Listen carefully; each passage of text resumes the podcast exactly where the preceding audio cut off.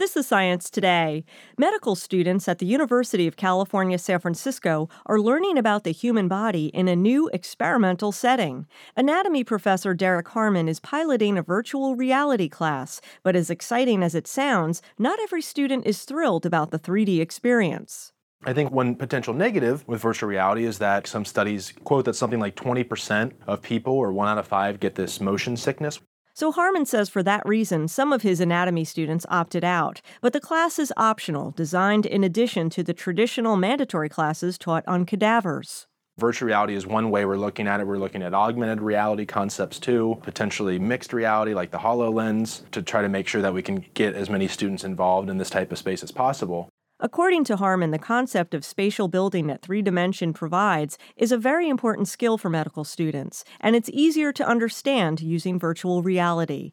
For Science Today, I'm Larissa Brannon.